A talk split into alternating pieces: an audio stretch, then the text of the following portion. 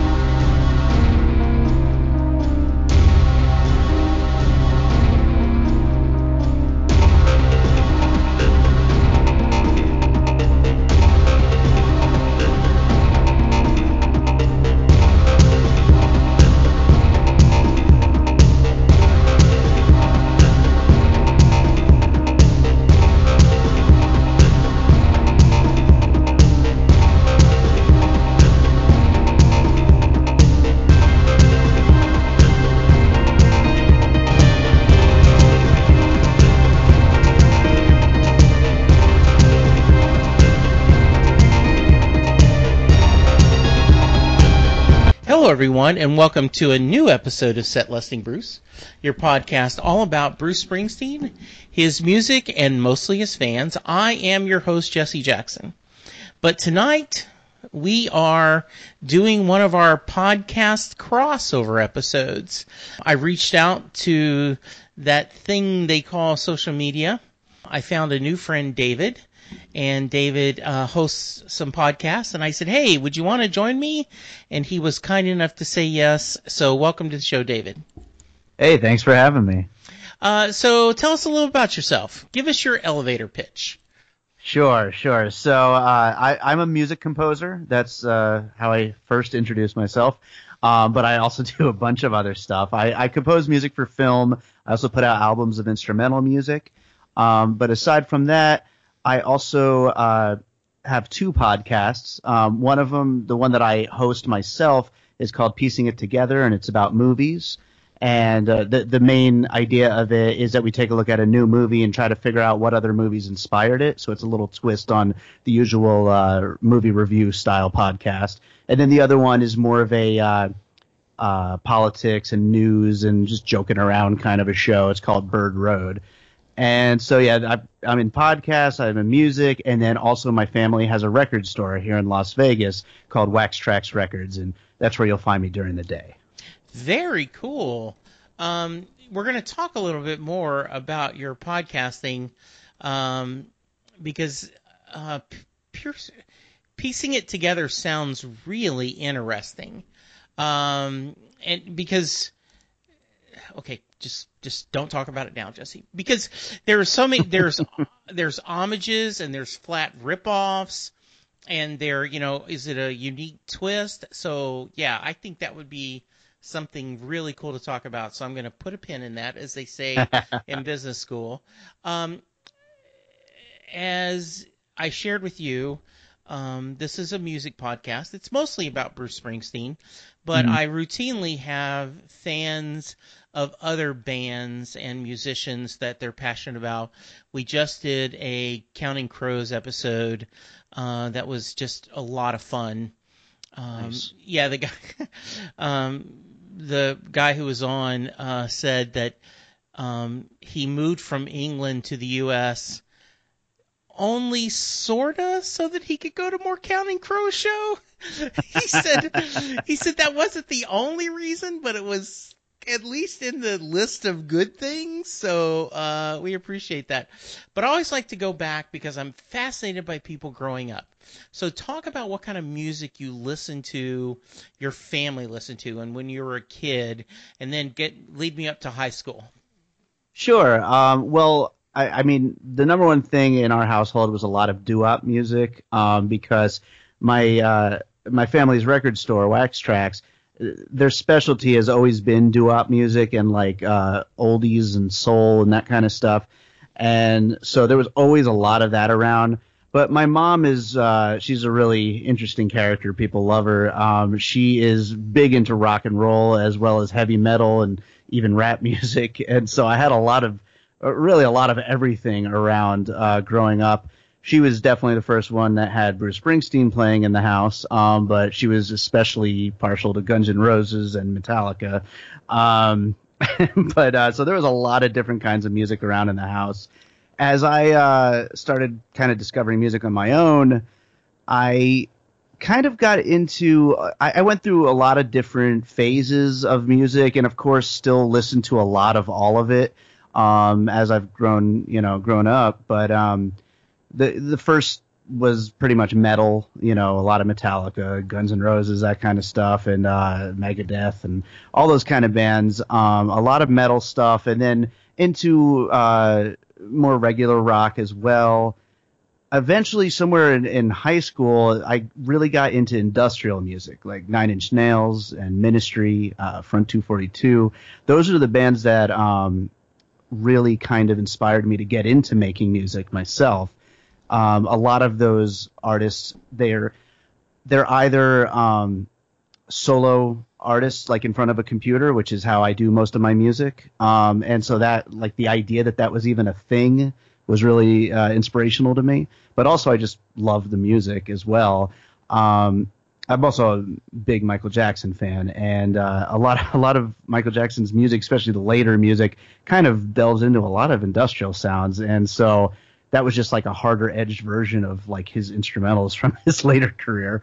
Um, but uh, yeah, you know, lots of different kinds of music, and then of course, um, you know, I do music for films, and obviously film scores are a big thing for me as well. I, I'm a big fan of film music, but really when it comes down to it, I pretty much have gotten into like every genre at this point. Uh, there's not much I'm not into. Um, th- there's certain things that I like more than others, but there's great music all around, and I definitely am someone who rejects the idea that there's not good music anymore.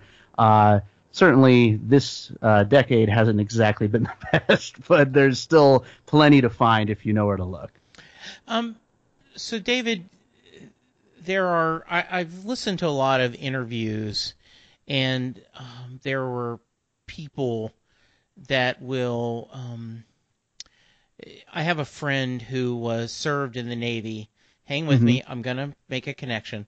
And he served in a submarine and so he can't watch submarine movies because all he can see is the things they're getting wrong. Mm. Like, you know, um, he says, I have no doubt that Crimson Tide is a fine movie with drama and the performances would be amazing, but all I can see is that uniform's wrong. No, that wouldn't do that. You can't get there from here. I mean, it just goes. So I say this with kind of a hoping not to get my head bit off, but um, I, I I'm wondering how much Wax Trax is like high fidelity the movie, right? You know, and so very much like, so. Okay, that okay, good. I haven't insulted you. I'm like I was no, worried. not at all. Um, you know, I had a um, back in. I grew up in. Um, I graduated high school in '77, and there was um, the local record store in Lake Charles, Louisiana, was called Bookworms Apple, mm-hmm. and um, a little bit of a head shop, um, a lot of albums, you know, a lot of um, you know, had the section where you had the higher end, you know, albums that were a little rare. Sure. Um, uh, his name was Chester, and he looked like the comic book guy in The Simpsons. And in fact, he was driving from Lake Charles, Louisiana to Orange, Texas, about an hour away to pick up his comics, and so he started selling comics in his store in the um, in the record store. Yeah, which was kind of fun for me. That way, you got to go in and kind of buy your comics, and also you could talk about new music and and everything. And um, it it was a great place to hang. You know, it was fun to hear him talking about you know, music that he liked and what he enjoyed. And um, he used to complain. He's and and I guess partly is the price, but he said if if you ask a comic fan, hey, mm. try this comic, I think you'll like it. He says most of them will take it on. He sure. says, but musician music, if you go, hey, this is a really good album, you should try it. oh, I don't know. I just gonna, I you know, I wanted the Steve Miller greatest hits, you know, and versus not as wide a range. So you grew up in the record store, I assume. Yes, absolutely. Um, how often or how early did your parents start taking you to the store?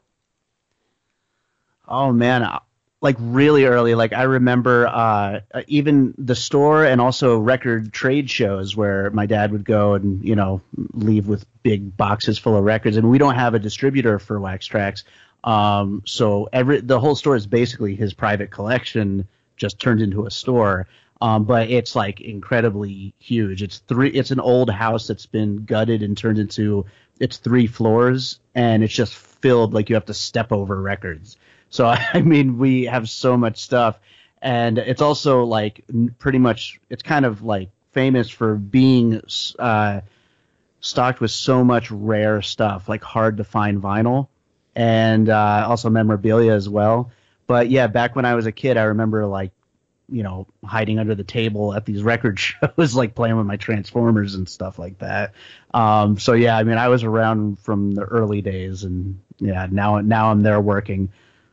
There is a local store here in Dallas called Bill's Record, which mm-hmm. sounds similar. Um, you know, nothing is priced.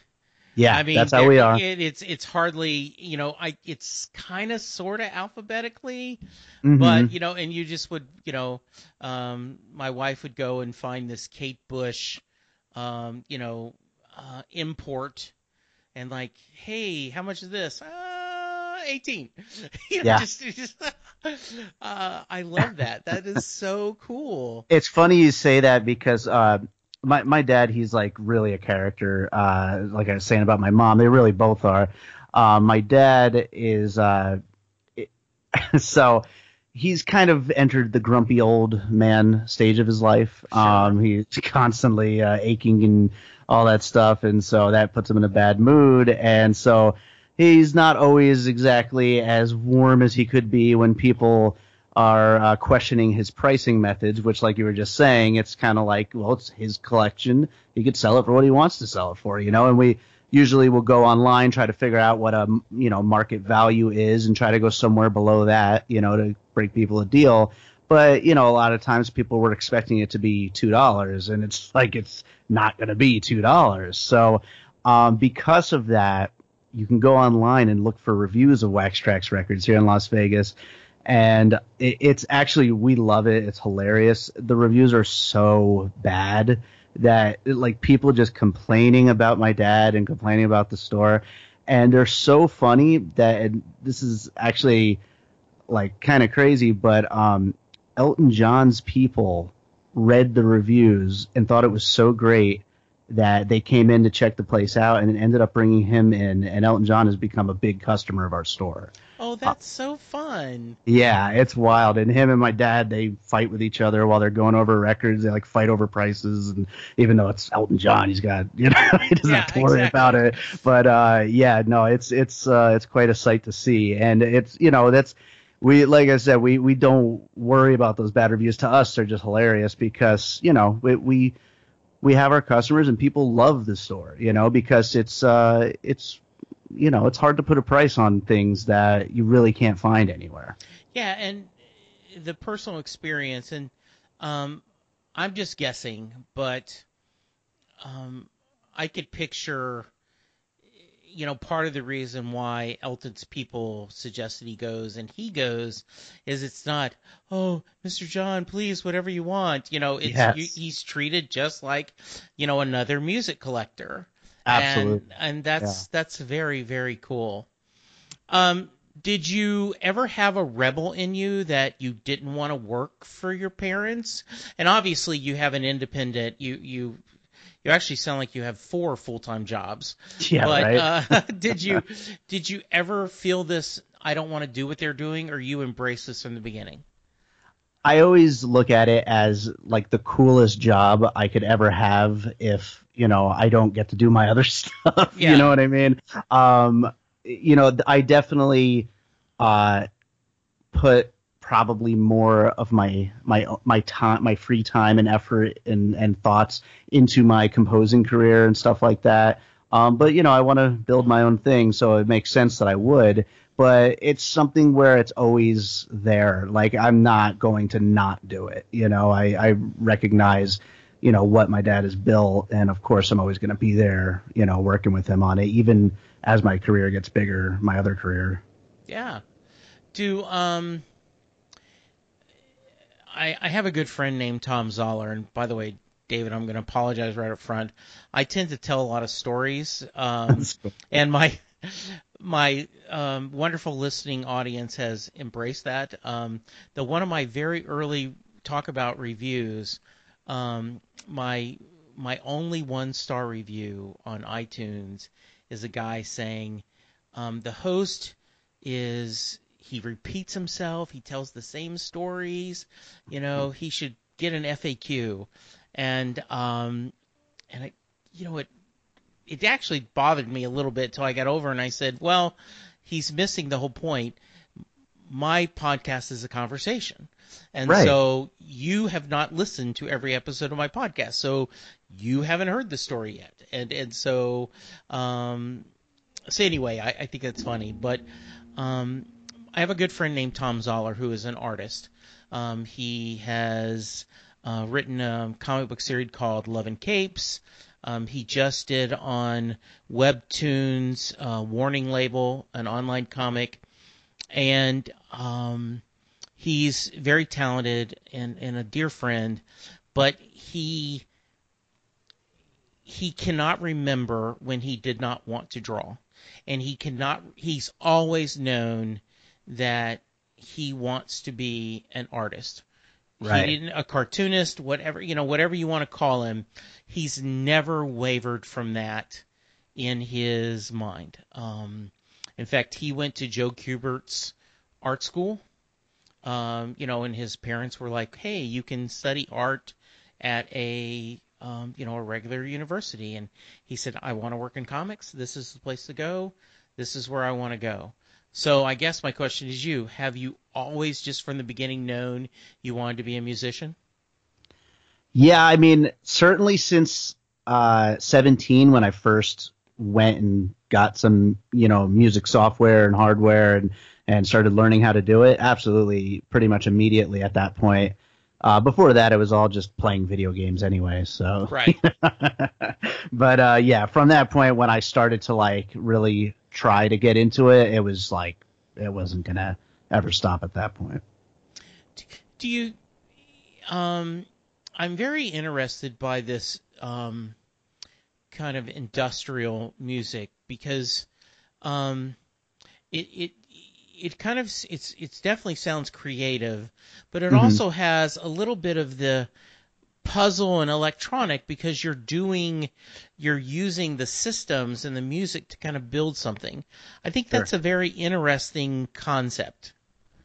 Yeah, well, I mean, I I think I got my first computer when I was uh, 13 or 14, and I mean, computers have always been a big part of my life, and so, you know, I, I'm okay with guitar and bass and piano, but I don't think I could create anything that I would be. I, I wouldn't be making music that I'm truly proud of on those instruments, you know, alone. But when I combine those with with uh, electronic elements, I, I create music that I actually really love making. And while I mean, most of my favorite artists to listen to tend to be like singer songwriters, um, you know, I, I doesn't make me love what I'm making any less. And that's the main reason I feel like if you're gonna, you know, take that path of, of being an artist, you know, you got to make music that you like, you know? Yeah, I think um, whether you're a musician or an artist or a writer, you your your your core audience first is you. It Yes. has to be something. It's a story you want to share. It's a music you want to make. It is a um, you know art you want to draw. Um, talk about um, as you got into this. What what kind of steps did you like? When did you as you started moving in this and doing this kind of industrial, talk about you know the steps you made in getting better and how you learned. Is Sure. this is this a lot of trial and error? Did you uh, listen to a lot of people? And as we talked about with, uh, you know, um, piecing it together, did you lose a little bit of that? well, um, you know, it's funny when I first started. I mean, that was certainly the goal. The the industrial music that I was uh, I was looking up to those artists and groups. Um, but when I first started, my music was anything but that. Um, the best thing I was able to do when I first started was making some pretty cool rap beats. And so I took a, a pretty big detour into, uh, I produced a bunch of rappers here in Las Vegas, um, making beats for them and recording their vocals and doing the mix. But along the way, that was, you know, my way of learning and, you know, getting, getting to be better at what it is that I was doing. And as I, uh, continue to get better, I, my music, really it's first started to get more into the film score side of things, which along the way, I mean, I, it wasn't exactly a goal I set out for, but um, I've like I said, I've always loved film scores, and the, I've always loved movies. Um, so the idea of doing music for movies absolutely appealed to me. So I just kind of embraced it and ran with it, and it was kind of the the push in that direction, which kind of took me back around to uh, you know over the last like six seven years that I've been making music that's more uh, reminiscent of that industrial sound that I was originally going for. Um, so really, it's just you know it, it's it, everything kind of just takes you where you're gonna go, and then like um, you know one thing I never was really aiming for was like to make like rock music. Really, that wasn't like necessarily I I love it of course, but it's not what I was trying to make. But then along the way, like uh, last year, I um, I did music for this movie called Bus Party to Hell. It's this like really ridiculous, like over the top slasher B movie type of movie. Um, Tara Reid's actually in it, and uh, the music it's like a total like ACDC style uh, rock song that I you know play guitar and sing, and it's like a total rocker.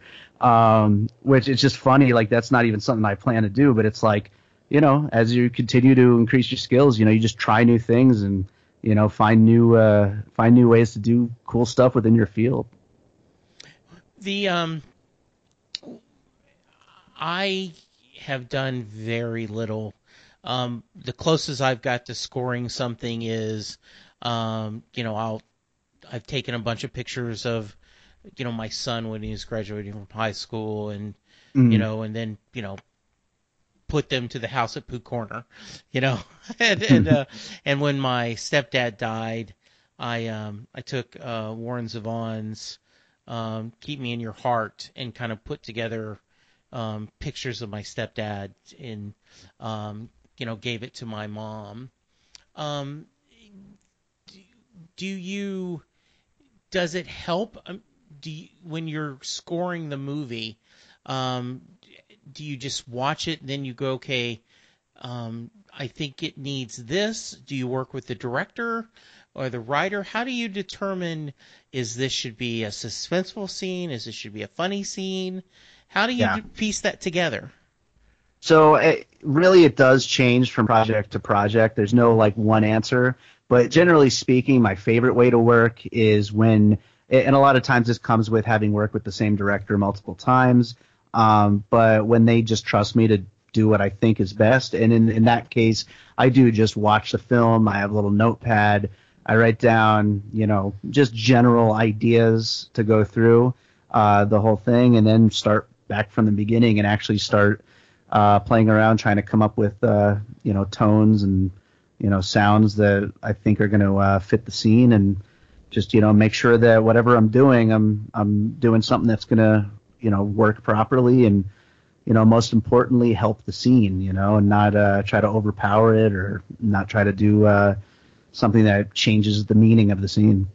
Yeah, I you know there is there is times when and certainly music can help build a scene uh, whether it's a TV show or a movie um, where it captures that feeling absolutely um, beautifully uh, so that's that's really cool Yeah. you mentioned that um, your mom was probably the first person that uh, played Bruce Springsteen for you. Um, Yeah. Just so that my listeners who are going, okay, Jesse, been 30 minutes. Where's Bruce? uh, talk a little bit about Bruce Springsteen. Uh, where you mentioned you're a big singer songwriter fan. Um, Yeah. What's your thoughts on Bruce? I I love him. Uh, you know, I mean, of course, I love him. Uh, I actually, you know, I of course knew all you know the big songs and all that growing up. Um, but I would say like now I should mention I um back in 2000 I want to say like 4 to 6 or 3 to 6 something around there. I uh I was a marketing rep for Las Vegas for Sony Music Oh, and so nice. I got I, I got to actually help with promoting uh, for the Las Vegas market uh, Bruce Springsteen's releases during that time, and that that is when I really like. At, up until that point, he was you know a, a greatest hits guy for me, but at that point is when I really dug in and started to listen to a lot of his catalog and those newer albums. At that moment, I started really listening to and. I mean, it's just awesome. You know, I mean, Yeah. there's really what else can you say about him? You know, he's just uh, such an amazing songwriter and uh, and really all of his uh, all the eras of him, you know, they all kind of bring a little something a little bit different, but um, all equally great. You know, that's that's interesting. You talked about that. Um, I've got coming up um, actually this week as we're recording this.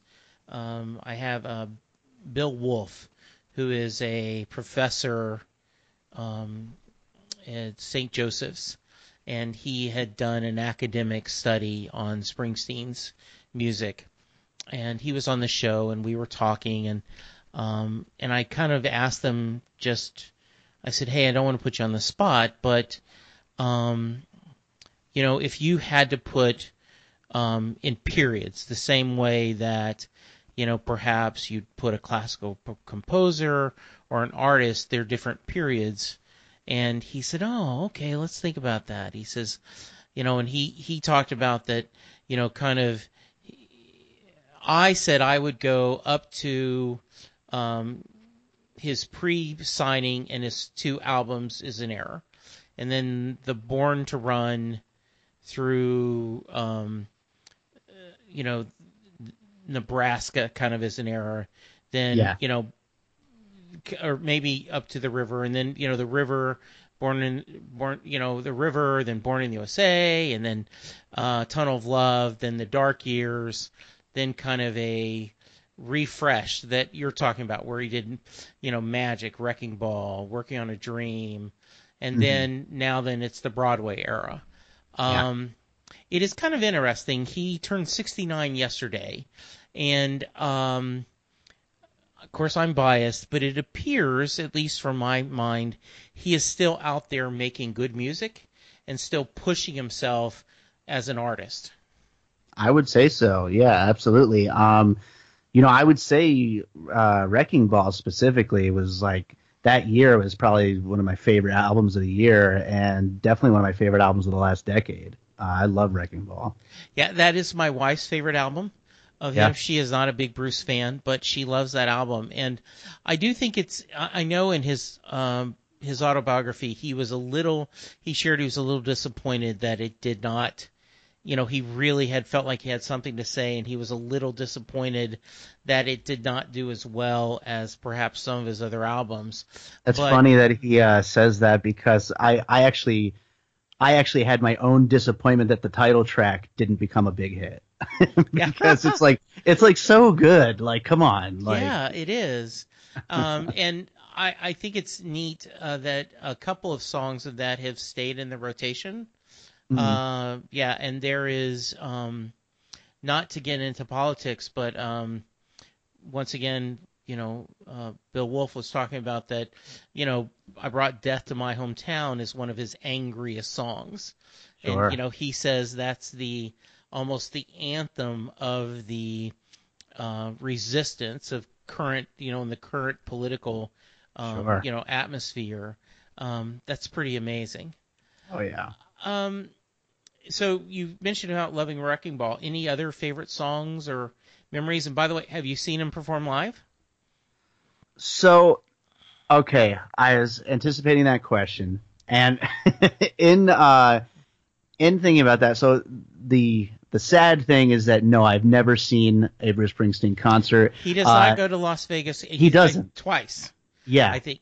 Yeah. exactly. And the last time, I think I was going to be out of town at the same time as the show, and then the other times before I actually moved here uh, when I was much younger.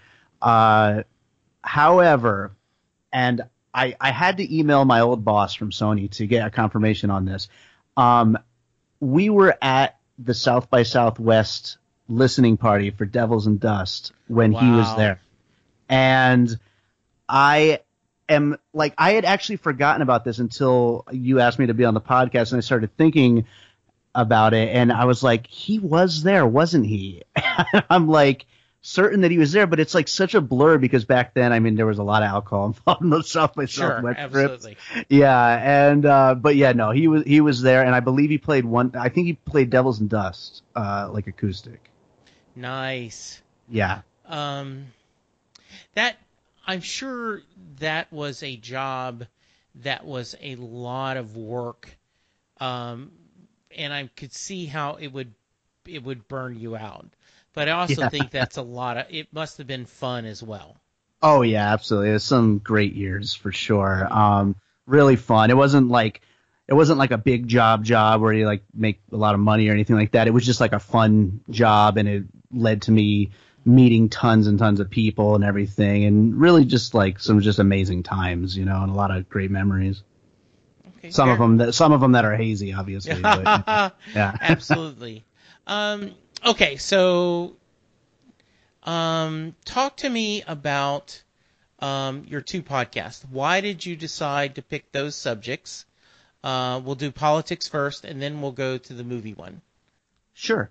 Uh, that makes sense too because the uh, the Bird Road podcast was the first one, uh, and that was something that I started with, with my best friend David Quinones, uh, who now lives in Miami. He used to live here in Vegas, um, and it's something that we just we had always talked about doing. We used to do uh, some comedy projects here in Las Vegas back when he used to live here. We always wanted to try to do something after he had moved.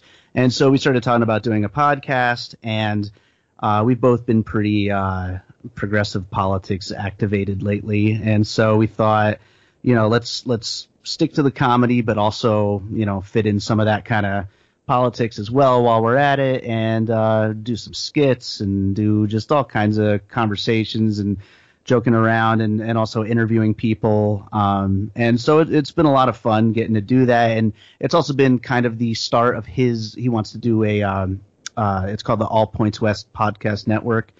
And so that was kind of his launching pad for that. And then I was always trying to, uh, veer the conversation towards movies um, because movies are like my favorite thing, like outside of music. And so rather than constantly trying to force movies into the show, I was like, well, I might as well start my own podcast as well. And as if I didn't need more to do uh, with my time.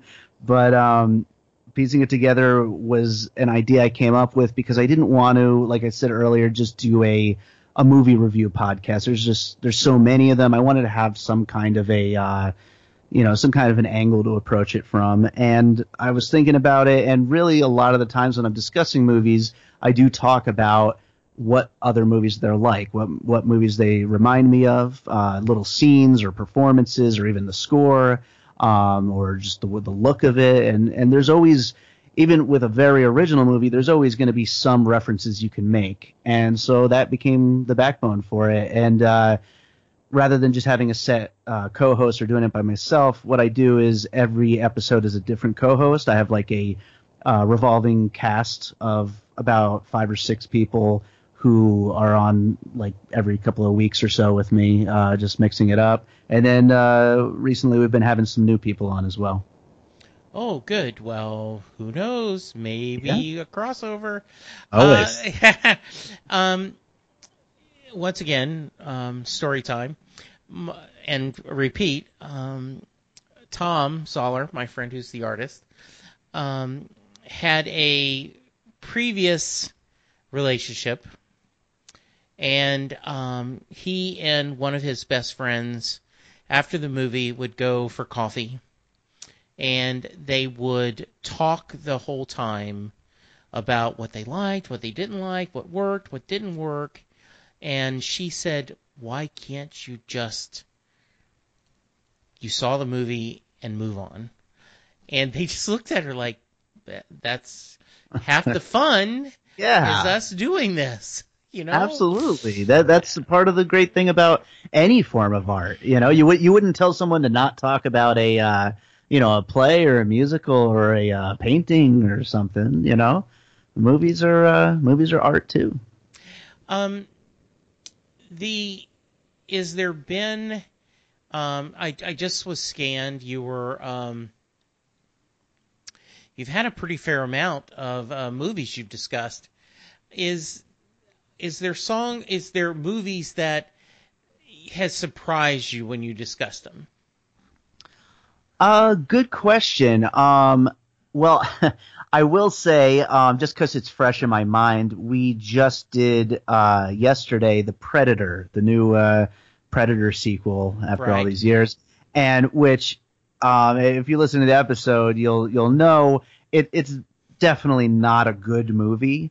Um, but at the same time, it was so much fun to talk about that, like, I'm glad it exists and I'm glad I saw it. You know what I mean? Like, it's, Yeah. it, it, it, like, it's not good on any form of a technical level. Um, but there's a lot to love about it. It's very ridiculous. And, uh, Shane Black, who I love, who wrote and directed it, um, I, it, I almost want to say I have this theory that he was on purpose trying to make a corny movie. Um, like, like I think he looked at 80s movies and said, you know, these movies, if you look at them uh, objectively, they're they're very like corny and cheesy. It's just we have a lot of nostalgia for them, and he just went and made a specifically on purpose corny movie. I don't know if that's true. Maybe I just like him too much. I'm trying to give him too much credit. But that being said, it it talking about it really brought out the yeah I I, I kind of like this movie even though it's not good. You know what I mean? Yeah, um, and I will talk about sometimes um, a book or a movie um, knows what it is, and Mhm. it's not trying to be anything else. exactly. And there is something about that that they embrace that that this is, you know, this is what I want to share. And this is what I want. Um, one of my best friends, a guy named Ken Schaefer, um, loves um, B movies. I mean, you Mhm. know, he the the lower the budget, the more he loves it. And, You know, he just adores these. Um, he, and he knows they're cheap horror films, but Yeah. but then every once in a while he's he's very pleasantly surprised that you know in this little fun little they did something a little different and it was a little clever and it was that's that's kind of neat and Absolutely. so yeah I, I love that He should check out Bus Party to Hell, by the way, because uh, that is a movie that knows that it is ridiculous. Um, and they, they, you know, if you're into that, the the gore and the the boobs and all that kind of stuff, it's like it is nonstop of that, and uh, it's pretty ridiculous. And like I said, a bunch of my music's in it. And it's bus party to hell Yep, that's right. okay very good i'm making a list uh, um what um how do you guys pick the movies Um, so the main uh, episodes of the show are supposed to be like new releases. Um, we, we really would do any new release when it comes down to it. We we you know want to do a lot of episodes of the show. Um, but it also I, I like to try to keep it to movies that have been out for just like the last couple of weeks and haven't like gotten old because I want to like get in on it while it's new. But then at the same time, I need one of my friends or people who have been on the show uh, or who want to be on the show uh, to have also seen it, and for each of us to have some ideas in mind to want to talk about.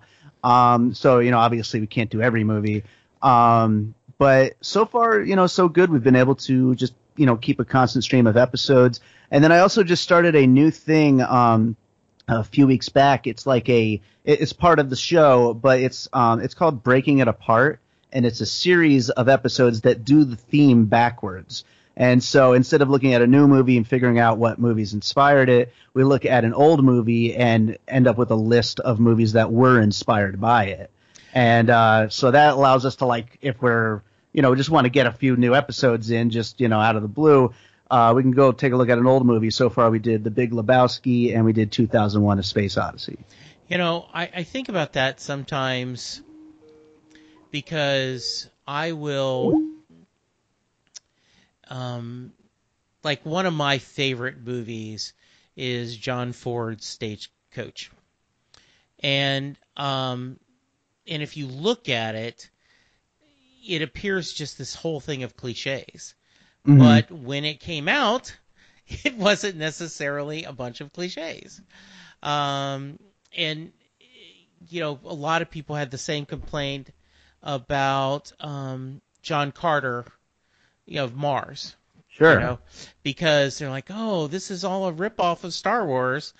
No, the original Edgar Rice Burroughs book was, you know, and so I think that's a really cool thing to think about is where where did this come from? You yeah. know, where where did this it show its its um I guess it's its lineage. That's very Yeah. cool. Yeah, absolutely. And you know, also I find that there's like a lot of um uh, a lot of classics that I, you know, skipped over at some point. And so it really like it uh it, it leads to a good list of movies that it's like if you haven't seen it, you kind of got to go see it at some point. You know, like keep I- this high on your list. you know? you know, um, very interesting. A few years ago, um, I ended up um, renting the original "The Day the Earth Stood Still," Mhm. um, and I went, "Oh, okay." You know, this is one of those. Everyone say it's a good movie. Let me, you know, I'm going to eat my vegetables, and I was amazed at how well the movie stood up, and how good of a story it was. And I went, "Wow." this is a good movie. Yeah. Not not for its time, just flat. This is a good movie. Right, Um, right. And, and so I think that's very very cool. awesome. Yeah. Um. Any um. You said that the uh, Predator. Anything else that you kind of you you were you were really happy how it came out? Um, there's been a lot of uh, movies that have just been like a lot of fun to talk about. Um, one was uh, Sorry to Bother You, which uh, that really um, I did that one with uh, my friend Q, the the host of uh, Bird Road. Uh, it was like a crossover episode between our two podcasts together, and uh, it, it was fun because that movie is so overtly political. Um, it's a pretty big anti-capitalist message in the movie, and so it gave us a lot to talk about that really kind of covered both podcasts. Um, so that was a really fun one to talk about. Um, I also had uh, a really good time doing the the movie Skyscraper uh, with The Rock. Um, that was a really fun one to talk about. It, it it's a movie that um, again, kind of like uh, the Predator, wasn't exactly great, um, but it, it it had so much inspiration like right on its sleeve that it just gave you like free reign to just talk about so many other movies. And that's like kind of the funny thing about the podcast is we just can kind of go. I mean. I, I have a feeling at some point in the history of doing this show, we're eventually going to get to a movie where we're just talking about other movies the whole time and aren't even really getting to the movie that we're technically covering. You know, it's like that's what I, I think makes it fun. There's really like no, uh, you, you don't have to like, you don't have to really break down the specific movie that we're talking about. We could go on these tangents talking about all these other movies that uh, were ins- uh, that were an inspiration to it. This this sounds a lot of fun. This sounds Yeah. a whole lot of fun. I'm definitely going to have to check it out. Um, so, um, I'm, we're going to wrap it up pretty quick. Um, I, I've kept you for a while, but um, I do before I have to get you off. I do got to ask you the Mary question.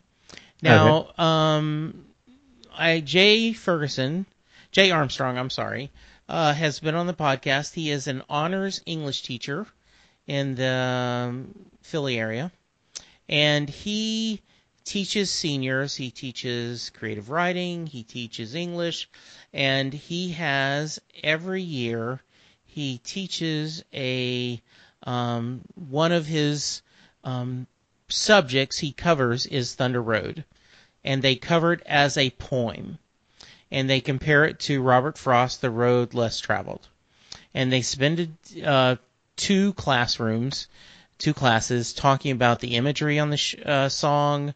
Um, they discuss it, they dissect it, and then it comes back to the end of the session. He asks his students, "Does Mary get in the car?" the premise is that Mary Thunder Road is all about making a choice.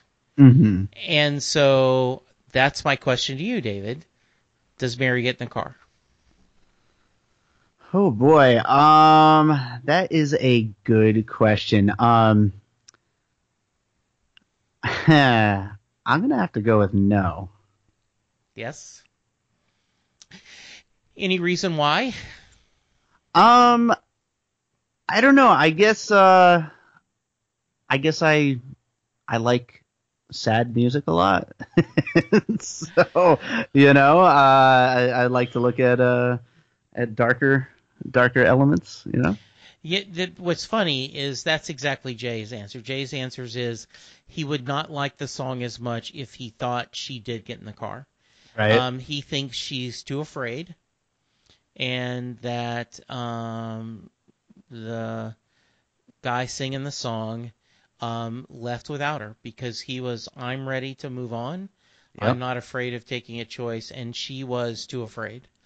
I, being an optimist, growing up with Walt Disney movies, believe we need does get in the we car. need some of you guys. We need some of you. There we go. Um, very good answer. All right. If someone wants to check out the podcast, uh, give the names again, and then also how we can reach you. Sure. So, uh, Piecing It Together podcast available on all the podcast apps and also our website, piecingpod.com. It's also at piecingpod on all the social media. Bird Road podcast also available everywhere. It's birdroadpodcast.com and Bird Road podcast on all the social media. Uh, and then for my music, uh, you could check out David Rosen. I have four albums, the most recent of which is A Different Kind of Dream. Uh, all of my albums are available on iTunes. Uh, they're also available on Spotify and all the streaming services as well. And you can check out my website, bydavidrosen.com. And also, just to mention, I just put out a new music video for the song Artificial. It's a really cool music video. I hope a lot of you check it out. Uh, you can check it out on my YouTube channel, which is Music by David Rosen. Yeah, uh, we hardly even got into um, your music. I love that the concept, and I love that you're pushing yourself creatively, trying to um, not limiting yourself with just one genre. Sure. Um, how about Wax Trax? Is it got a website? Oh yeah, check out actually uh, Wax Trax Records Inc. Uh, like incorporated on Facebook, um, and on there uh, we have a, a lot of pictures of the store, and also sometimes uh, I'll post little funny quotes from my dad, little ridiculous things he says, as well as uh, little videos and stuff like that. So check us out on uh, Facebook. All right. Hang tight while I do a little bit of business. Um, if you want to be on the podcast and share your story, um, reach out to me. I'm at set, setlustingbruce at gmail.com. Uh, my Twitter handle is at Jesse Jackson DFW. The show's Twitter is at setlustingbruce. Uh, both David and I would appreciate if you would go to iTunes and rate and review our podcast. Um, I cannot tell you how much it helps us find listeners. When the man on Google does a search, and when iTunes you do a search, the more reviews you have, the better it finds, and that's how we find new listeners. David, we got to do this again. I had too much fun. I feel like we just got started. So, um, any final thoughts? Uh, no, I'm just, I'm just uh, happy to be here. It's a really fun talk, and uh, I this is putting me in the mood to go listen to some Bruce Springsteen after this. So Always, it's always a good time to hear Bruce Springsteen. All right, with that, well, thank you, listeners. We appreciate it. We'll talk to you soon.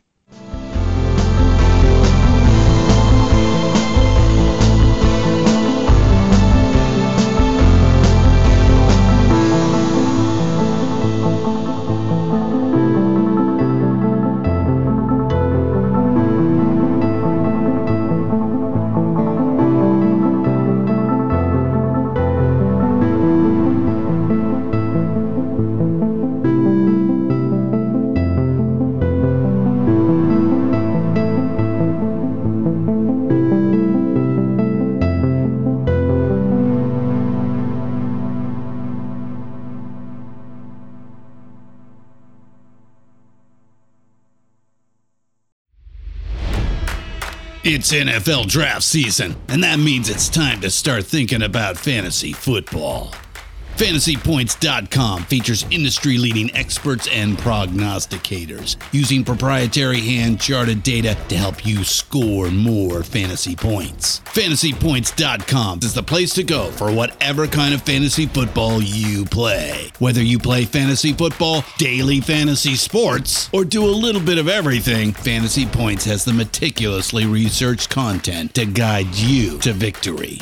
And why wait for the fall? Fantasy Points also covers the new spring football league, the UFL. Join the guru, John Hansen, Scott Barrett, Joe Dolan, and other massive names in the fantasy football universe with an exclusive offer. Use code Pantheon for 15% off any fantasy points package, including the all in package, with access to every article, tool, and data nugget that Fantasy Points has to offer. That's fantasypoints.com and code Pantheon for 15% off at Fantasy Points. Fantasypoints.com, code Pantheon. Score more fantasy points.